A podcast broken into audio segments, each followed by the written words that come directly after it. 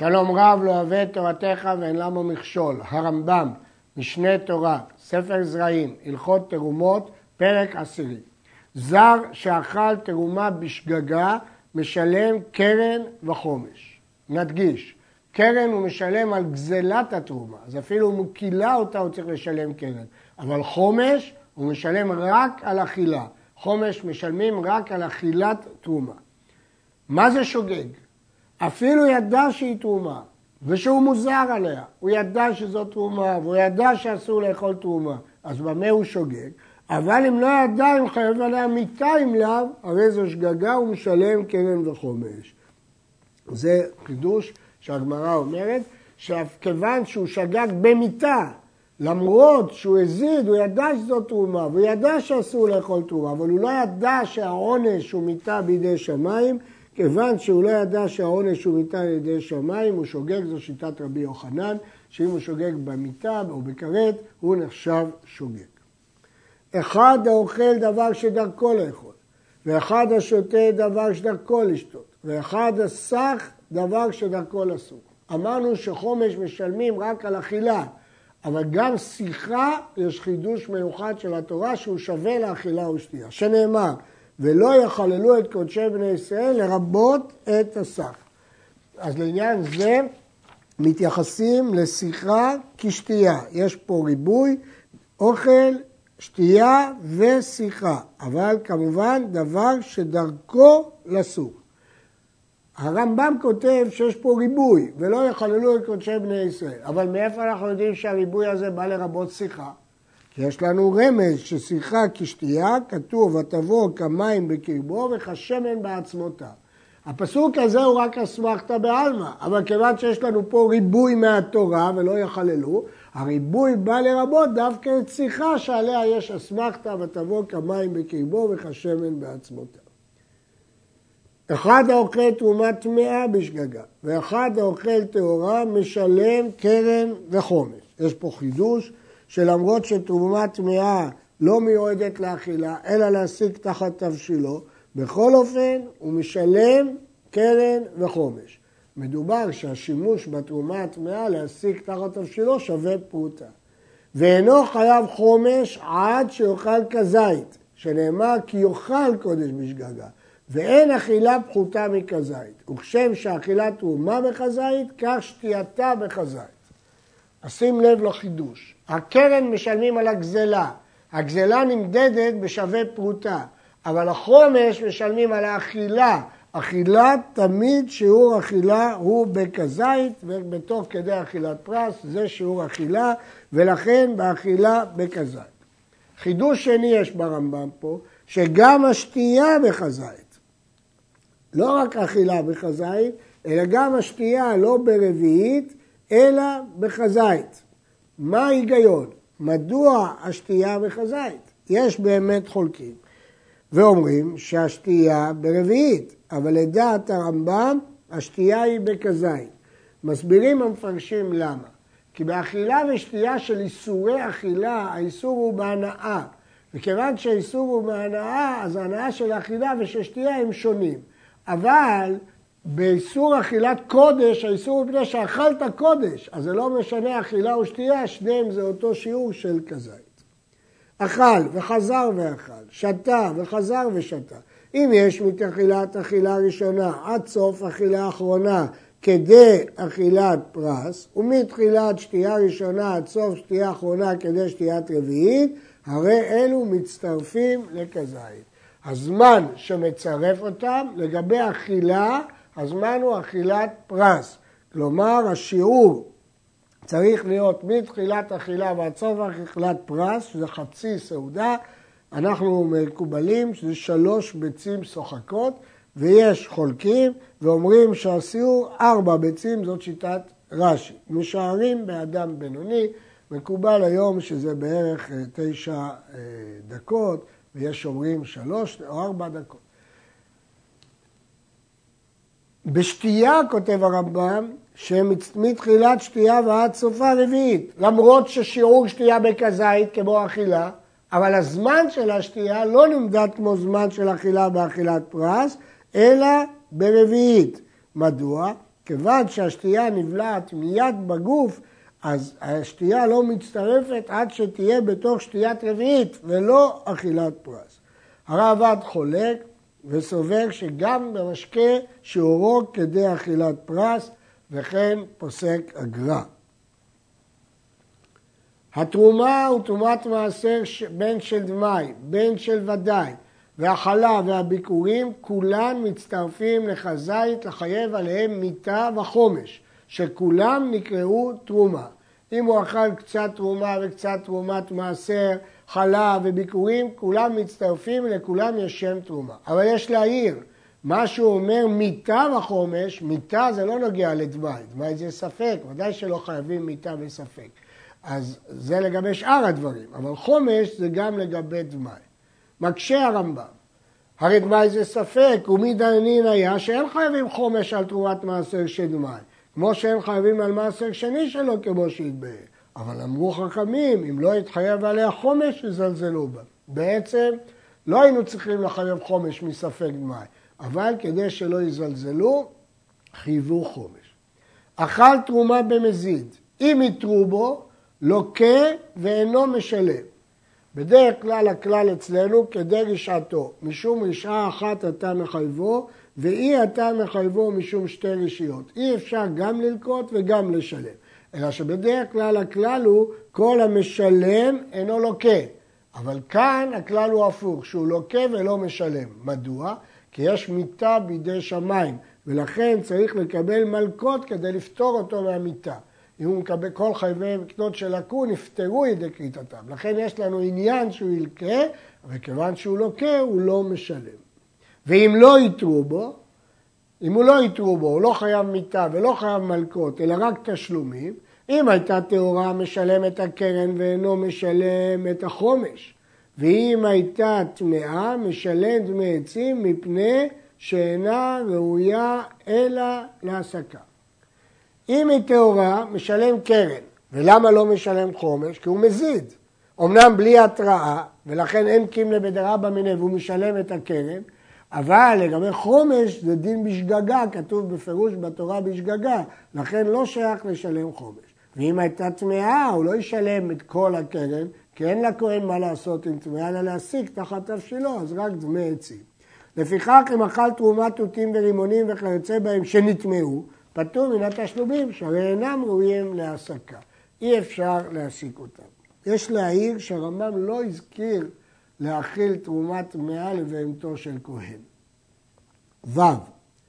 האוכל תרומת חמץ בפסח בין בזדון, בין בשגגה, בין טמאה, בין טהורה, פטור מן התשלומים. ובכן, דעת הרמב"ם שבתרומת חמץ בפסח פטור מן התשלומים כי היא לא שווה כלום. כיוון שהיא לא שווה כלום, הוא לא משלם. מדוע? ישנה מחלוקת האם משלמים תרומה לפי מידה, ואז מה אכפת לי אם זה שווה משהו או לא, או לפי דמים. הרמב"ם פוסק שלפי דמים. כיוון שלפי דמים, אז אם כן פטור מן התשלומים בין בזדון, בין בשגגה.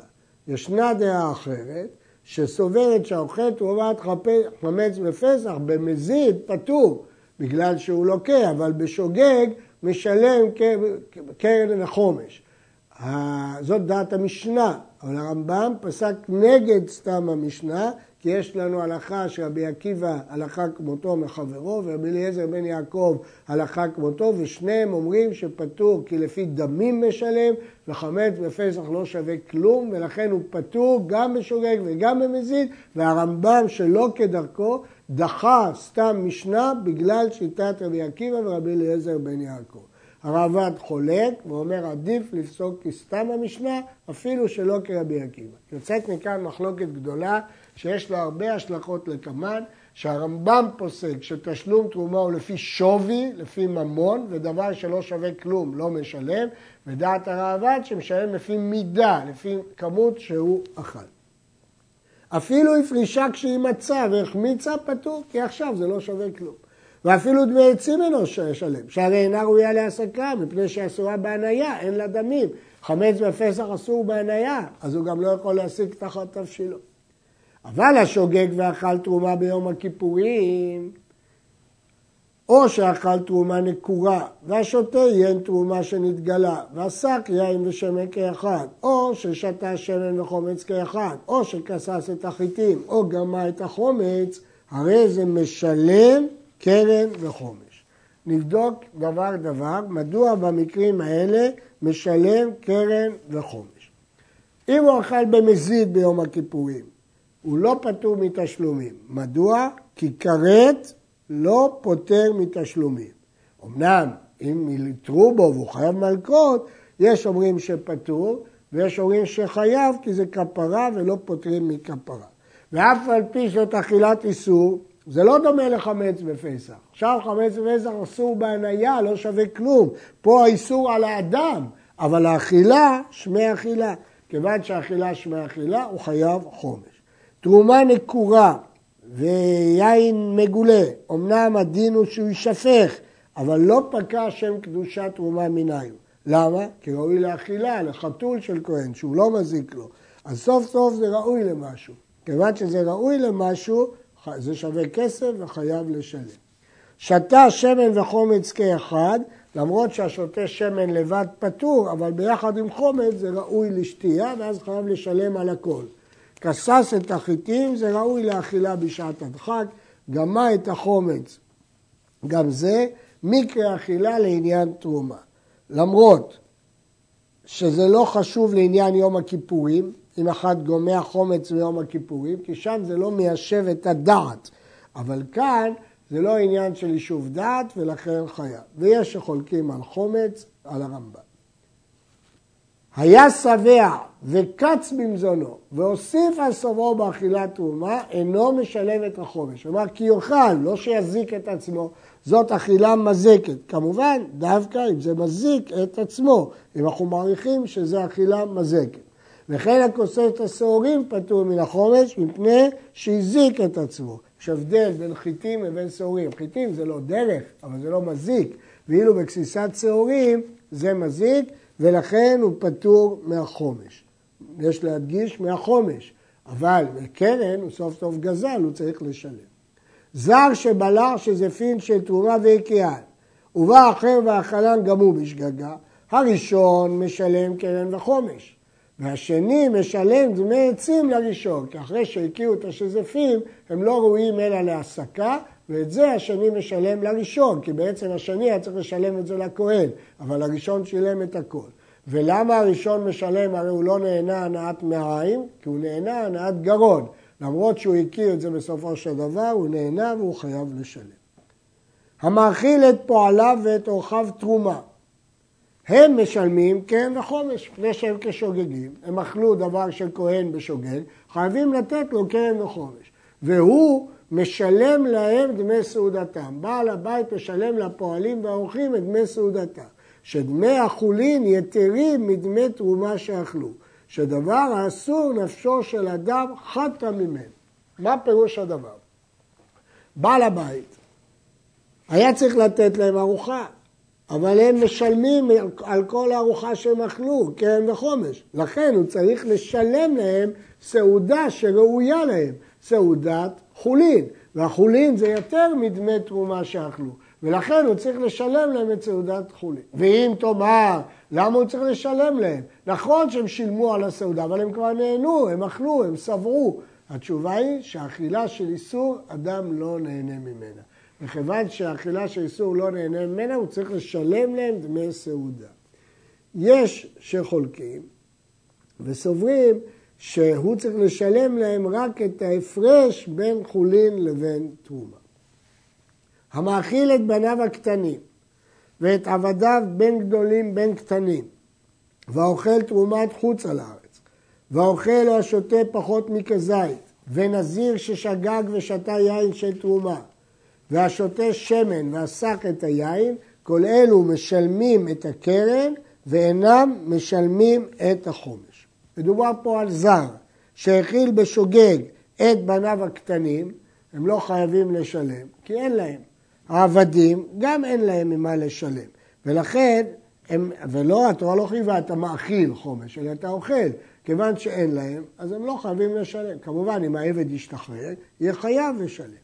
או האוכל ושותה פחות מכזית, אמרנו שחומש זה רק באכילה, אכילה היא תמיד בכזית. או נזיר ששגג ושתה יין של תרומה, הוא שגג גם בנזיר וגם בתרומה, הוא פטור מן החומש. לא משלם את החומש, כי בשבילו זה לא נקרא אכילה, כי זה נזיר. והשותה שמן, שזה לא אכילה, והסך יין, שזה לא דרך שיחה, אז כולם משלמים קרן, כי סוף סוף הם גזלו את הכהן, אבל לא משלמים חומש, כי זה לא נקרא אכילה, וכבר אמרנו שחומש משלמים רק על אכילה. בת כהן שהייתה נשואה לישראל, או שנפסלה, ואחר כך אכלה תרומה, משלמת את הקרן ואינה משלמת את החומש. בת כהן שהייתה נשואה לישראל, או שנפסלה שנתחללה, הרי היא משלמת את הקרן אבל לא את החומש. מדוע? כי היא לא הייתה זרה מעיקרה.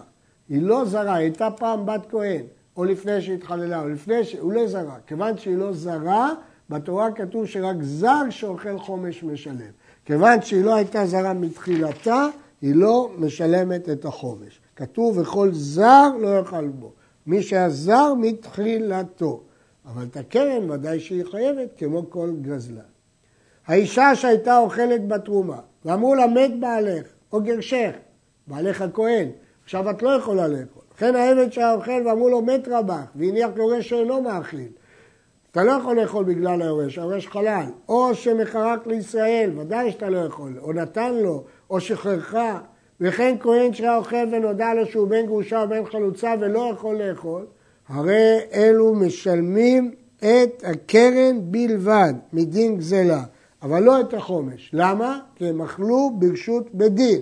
אם הם היו שואלים את הבית דין, היו אומרים להם מותר לכם לאכול, לא חוששים שהוא מת או שגר. פתאום הודיעו להם את זה, זה מין אונס גמור לחלוטין, אז ודאי שזה משלמים, פטורים מחומש, אבל לא מקרן, כי זה לא לגמרי אונס גמור, אבל בכל אופן מהחומש הם פטורים. ואם הייתה תרומת חמץ, היה ערב פסח, הרי אלו פטורים מלשלם, מפני שזמנו בהול, כי יש מצווה לבאר את החמץ, נחפזו לאכול ולא בדקו. כיוון שמצווים לבערו, הם לא בדקו, וכיוון שהם לא בדקו, הם עשו בהיתר, והם פטורים מחומש. וכולם שהייתה תרומה בתוך פיהם, כשידעו שהם אסורים לאכול, הרי אלו יפלוטו. זה מחלוקת תנאים, האם מותר להם לבלוע או לפלוט, הלכה יפלוט. היה אוכל, ופתאום אמרו לו נטמאת, או נטמאת תרומה, טמא היית, או טמאה הייתה התרומה, או נודע שהוא תבל, או מעשר ראשון שלא נתלה תרומתו, לא הפרישו ממנו תרומת מעשר, או מעשר שני והקדש שלא נפדו, אז דינם כקודש גמור, או שטעם טעם פשפש לתוך פיו, הרי אלו יפלוטו. מה החידוש פה? שלמרות שעל זה הוא מקלקל את התרומה, אבל כיוון שהוא אוכל איסור, הוא חייב לפלוט, למרות שהתרומה תתקלקל. הוא חושש שיש פשפש, או טעם פשפש, או מאוס, או טומאה, או תבל, כל הדברים האלה אסור לאכול, אז מיד צריך לפלוט. ולא חוששים להפסד תרומה, או אם הוא ברך, לא חוששים שזה תהיה ברכה לבטלה, כיוון שאסור לאכול איסור בשום מקרה, וצריך לפלוט. אז כאן לא חוששים לקלקול התרומה. שתי קופות, אחת של תרומה ואחת של חולין. שנפלה תרומה לתוך אחת מהן, ואין ידוע לאיזו נפלה, הרי אני אומר לתוך של תרומה נפלה. ואין ידוע איזו היא תרומה, אם לא ידוע איזה קופת תרומה ואיזה חולין, אכל זר את אחת מהן, הרי זה פטור מן התשלומים שהמוציא מחברו עליו הראייה, והשנייה נוהג בה כתרומה. אכל אחרת השנייה אף הוא פטור. אכל אחד את שתיהן, משלם כקטנה שבשתיהן, אם מזיד קרן ואם שוגג קרן בחופש. נסביר את הדין הזה. זה דין מיוחד, שכולה של חכמים, שאם יש שתי קופות, אחת תרומה ואחת חולין, ונפלה תרומה, אני תולה שהיא נפלה לתרומה, למרות שאני לא יודע. מה מתיר לי לתלות? אם זו תרומה דה רבנן, כמו תרומה בזמן הזה, בכל דבר דה רבנן אומרים תולים. זה כולה בדה רבנן. אבל הרמב"ם מדבר פה על תרומה דאורייתא. התשובה היא שאפילו אם היא נפלה לתוך החולין היא בטלה מהתורה, כי מהתורה אחת בשתיים בטל. אז כל מה שהיא לא בטלה זה מדרבנן. כיוון שיש ספק לאן נפלה, בדרבנן אומרים תולים שהיא נפלה לתרומה. זה כשאני יודע איפה היא התרומה ואיפה היא החולין. אבל אם אני לא יודע איזה תרומה ואיזה חולין, אז שתי הקופות הן עכשיו בספק. אז אם אכל את אחת מהן פטור, כי המוצאים החבורה עליו ראיה, מספק אי אפשר לחייב אותו. והשנייה נוהג בה כתרומה. גם אם אחר יאכל את השנייה, גם הוא פטור, כי גם הוא ספק.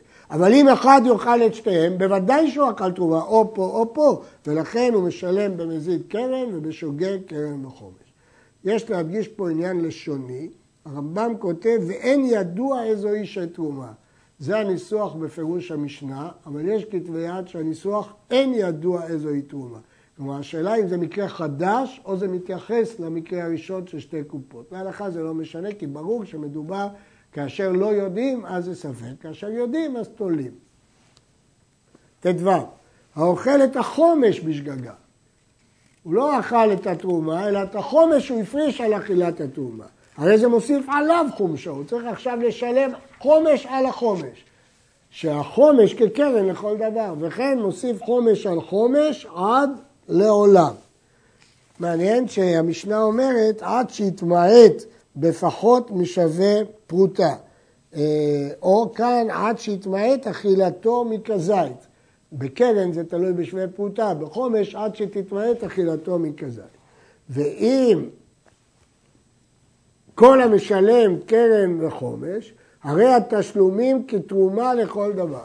ההלכה היא שמי שמשלם קרן וחומש, הוא משלם חולין, הוא צריך להביא פירות של חולין, לא כסף. פירות של חולין, והם נעשים תרומה, זה גזרה דרבנן, הם נעשים תרומה. אלא, יש כולה אחת, שאם נזרעו, גידוליהם חולין.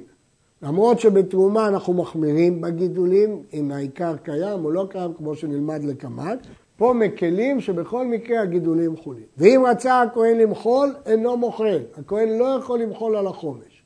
וכל המשלם את הקרן בלבד, הרי התשלומי חולין, זה רק תשלומי גזלה רגילה, ואם רצה הכהן למחול, מוחל. הם לא נהיים תרומה ואפשר למחול על זה, כי בעצם זה תשלום של גזלה רגילה.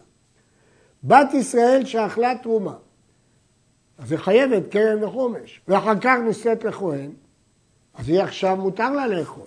אם תרומה שלא זכה בה כהן אכלה, אז למי היא צריכה לשלם קרן וחומש? לשבט הכהונה. גם היא עכשיו שייכת לשבט. משלמת קרן וחומש לעצמה. ואם תרומה שזכה בה כהן אכלה, היא לקחה מכהן תרומה, משלמת קרן לבעלים כי היא גזלה אותו. וחומש לעצמה, כי החומש הולך לכל שבט הכהונה, לא חייב ללכת לבעלים. שכל המשלם קרן וחומש, משלם הקרן לבעלים, והחומש לכל כהן שירצה, במקרה היא נותנת לעצמה, אין בזה שום בעיה. לא הספיקה לשלם עד שנתגרשה, בין כך ובין כך אינה משלמת לעצמה, והרי היא כמי שלא נישאת לכהן לעולם.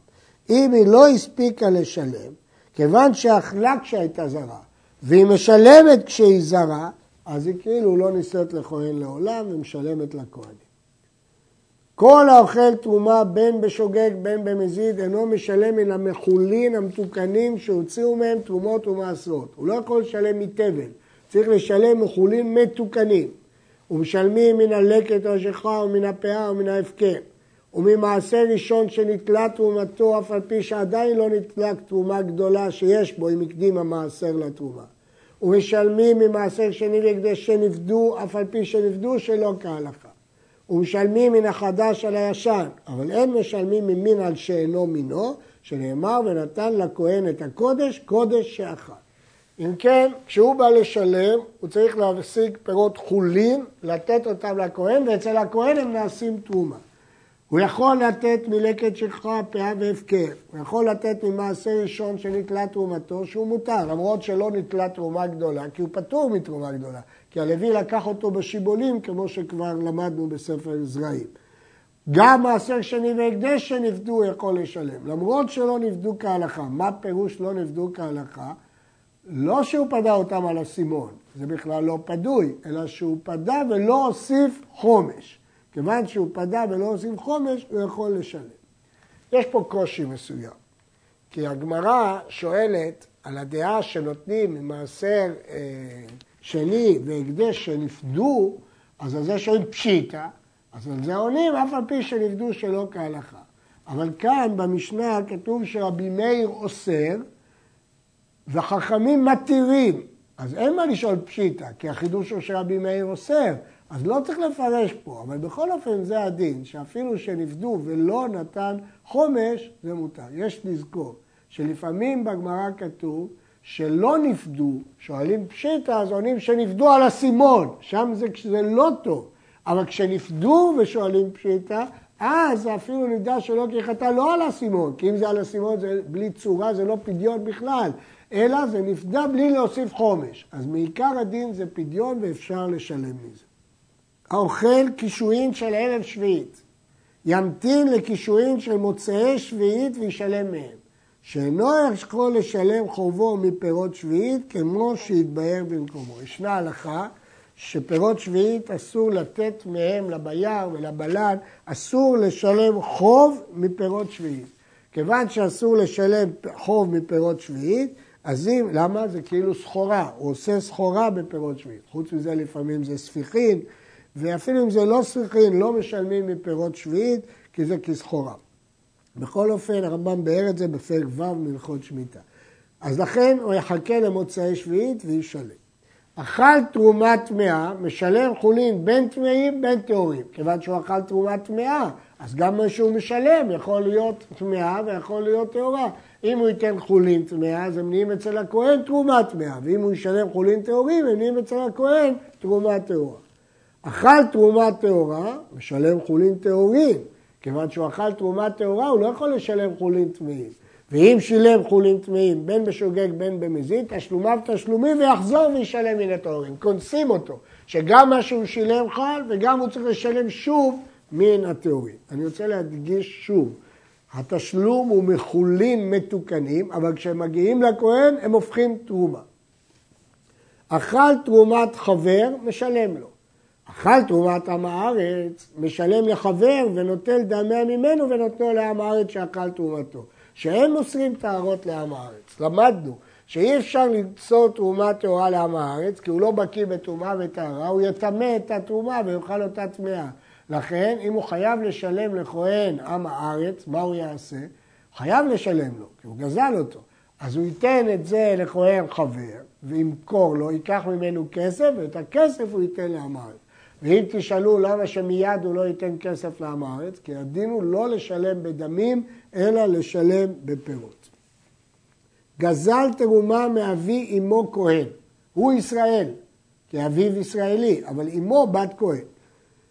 והאכלה, אז בעצם הוא חייב לשלם קרן וחומש לאבי אמו, ואחר כך מת אבי אמו, ירשה אותו אמו, והוא היורש היחיד של אמו. אינו משלם לעצמו למה? כי הוא חייב לשלם, אלא משלם ליורש אחר משאר השבט. מחפשים עוד יורש רחוק שהוא יקבל. וכן אם נפלה לו תרומה מאבי אמו, הוא ירש תרומה מאבי אמו כהן, והאכלה, אז הוא צריך לשלם. למי הוא ישלם? לא לעצמו, ליורש אחר. ובעל חוב שגבה תרומה בחובו, והאישה בכתובתה ואכלוה, משלמים קרן וחומש לכהן חבר, והחבר נותן להם דמים שהיו מוכרים באותה התרומה שאכלו. נסביר. בעל חוב שקיבל תרומה בחובו, או אישה שקיבלה כתובה בתרומה, מותר לה לקבל את זה, אבל אסור לה לאכול את זה, היא צריכה למכור את זה לכהן, אבל היא אכלה את זה, אז היא צריכה לשלם לכהן, אבל הכהן צריך להחזיר לה דמים, כי סוף סוף מבחינת דמים זה שייך לה, היא לא גזלה את זה לכהן. הגונב תרומה ולא אכלה, משלם תשלומי כפל לבעלים, כמו כל דין של גנב, הוא לא אכלה, אין חומש, צריך לשלם כפל לבעלים. ויש לו לשלם מדמי תרומה. כיוון שהוא גנב תרומה, אז גם הכפל הוא דמי תרומה. גנבה ואכלה, משלם שני קרנים וחומש. קרן וחומש מן החולין, וקרן אפילו מדמי תרומה, כי סוף סוף הוא גנב תרומה. אז הוא משלם קרן מדמי תרומה וקרן וחומש מן החולין. הייתה התרומה הקדש לבדק הבית, וגנבה והאכלה, אינו משלם תשלומי כפל, שאין בהקדש תשלומי כפל כמו שהתבאר במקומו. אין דין של כפל בהקדש, לומדים את זה מפסוק, בראש פרק שני מהלכות גניבה, וגונב מבית האיש, ישלם שניים לרעהו ולא להקדש. ישלם שניים לרעהו, והקדש לא נקרא רעהו, ולכן אין שם תשלומי כפל. אז הוא משלם קרן וחומש בגלל שהוא אכל תרומה, ועוד חומש בגלל שהוא נהנה מקודש, אבל אין כפל. אבל משלם קרן ושני חומשים, חומש משום אוכל תרומה, וחומש משום שנהנה מן ההקדש. ולמי משלם? אם היה כזית ואין בה שווה פרוטה, משלם לכהנים, כי בעצם הוא משלם על אכילת החומש של התרומה. ואם יש בה שווה פרוטה, אז יש בו מעילה. בין יש בה כזית שאין בה כזית, משלם להקדש, כי בפרוטה זה מעילה מההקדש, אז הוא משלם להקדש. ומפני מה חל איסור הקדש על התרומה? הרי יש כלל שאין איסור חל על איסור, אז אם כבר תרומה, איך היא תהיה הקדש? מפני שהתרומה אסורה לזר ומותרת לכהן. הקדישה נאסרה על הכהן, לפיכך נוסף באיסור אף על ישראל, על דרך שבאנו בהלכות בריאות אסורות ואיסורי מאכלות, למדנו שאין איסור חל על איסור, אבל אם האיסור השני מוסיף עוד אנשים, או כולל עוד איסורים, אז מתוך שהוא חל על הדברים החדשים, הוא גם חל על האיסור הקיים. הגוזל תרומה והאכלה משלם קרן וחומש אחד, למרות שהוא נשבע וגזלן שנשבע חייב חומש על הגזלה, פה לא משלם פעמיים חומש. שהחומש שחייב בו משום תרומה, יצא בו ידי גזלו. יש פה חידוש, שאותו חומש מועיל גם מדין תרומה, גם מדין גזלה. למה? שנאמר ונתן לכהן את הקודש. אינו חייב אלא בחומש של קודש בלבד. בעצם מצד ההיגיון היה צריך לשלם פעמיים, מצד סברתנו, אילולא התורה. אחד בגלל שהוא הקודש, שהוא עוד טבע והודה ונשבע, ואחד מצד שהוא אכל תרומה. אבל כיוון שהפסוק אומר שמשלם רק קודש אחד, אז זה פשוט. הרייבד חולק, הוא אומר שהדין הזה לא מבואר בגמרא וצריך לשלם שני חומשים. גזלה ואכילה לאחר, האוכל משלם קרן וחומש. כל מקום שאמרו משלם קרן וחומש, מה פירוש חומש? אם אכל שווה ארבעה, משלם שווה חמישה, ממין שאכל. בכל מקום שאמרו קרן ושני חומשים, אכל שווה ארבעה, משלם שווה שישה, שני חומשים. כל מקום שאמרו שני קרנים וחומש, אכל שווה ארבעה, משלם שווה תשעה. פעמיים ארבעה, וחומש על ארבעה, לא על שמונה. ולעולם אינו משלם אלא לפי הדמים שהייתה שווה בשעת אכילה, כי זאת שעת החיוב. בין שהוזלה בשעת תשלומים, בין שהוכר. לא אכפת אם נהיית יותר זולה או יותר יקרה, שעת אכילה היא שעת הקובעת. שואל הרעב"ד, מה זה שונה מגזלן? הרי גזלן משלם, אם זה יתייקר, הוא משלם יותר. אפילו שהוא משלם כשעת גזרה זה רק לחומרה, אבל הוא משלם יותר. ושנית, לפי הרעב"ד, משלם לפי מידה. מדוע הרמב"ם שאומר כשעת אכילה? כי הרמב"ם מבין שזה דין מיוחד שהחיוב של חומש הוא לא גזלה רגילה. זה חיוב קרן וחומש, דין מיוחד של דמים לא כמו, נכון שזה כמו שאר גזלנים שמשלמים כשעת הגזלה, אבל לגבי התייקרות זה לא כמו שעת הגזלנים, כי שעת אכילה היא קובעת. ויש אומרים שיש לחלק בין הקרן לחומש. קרן צריך להיות כמו הגזלנים, וחומש לפי שעת אכילה. עד כאן.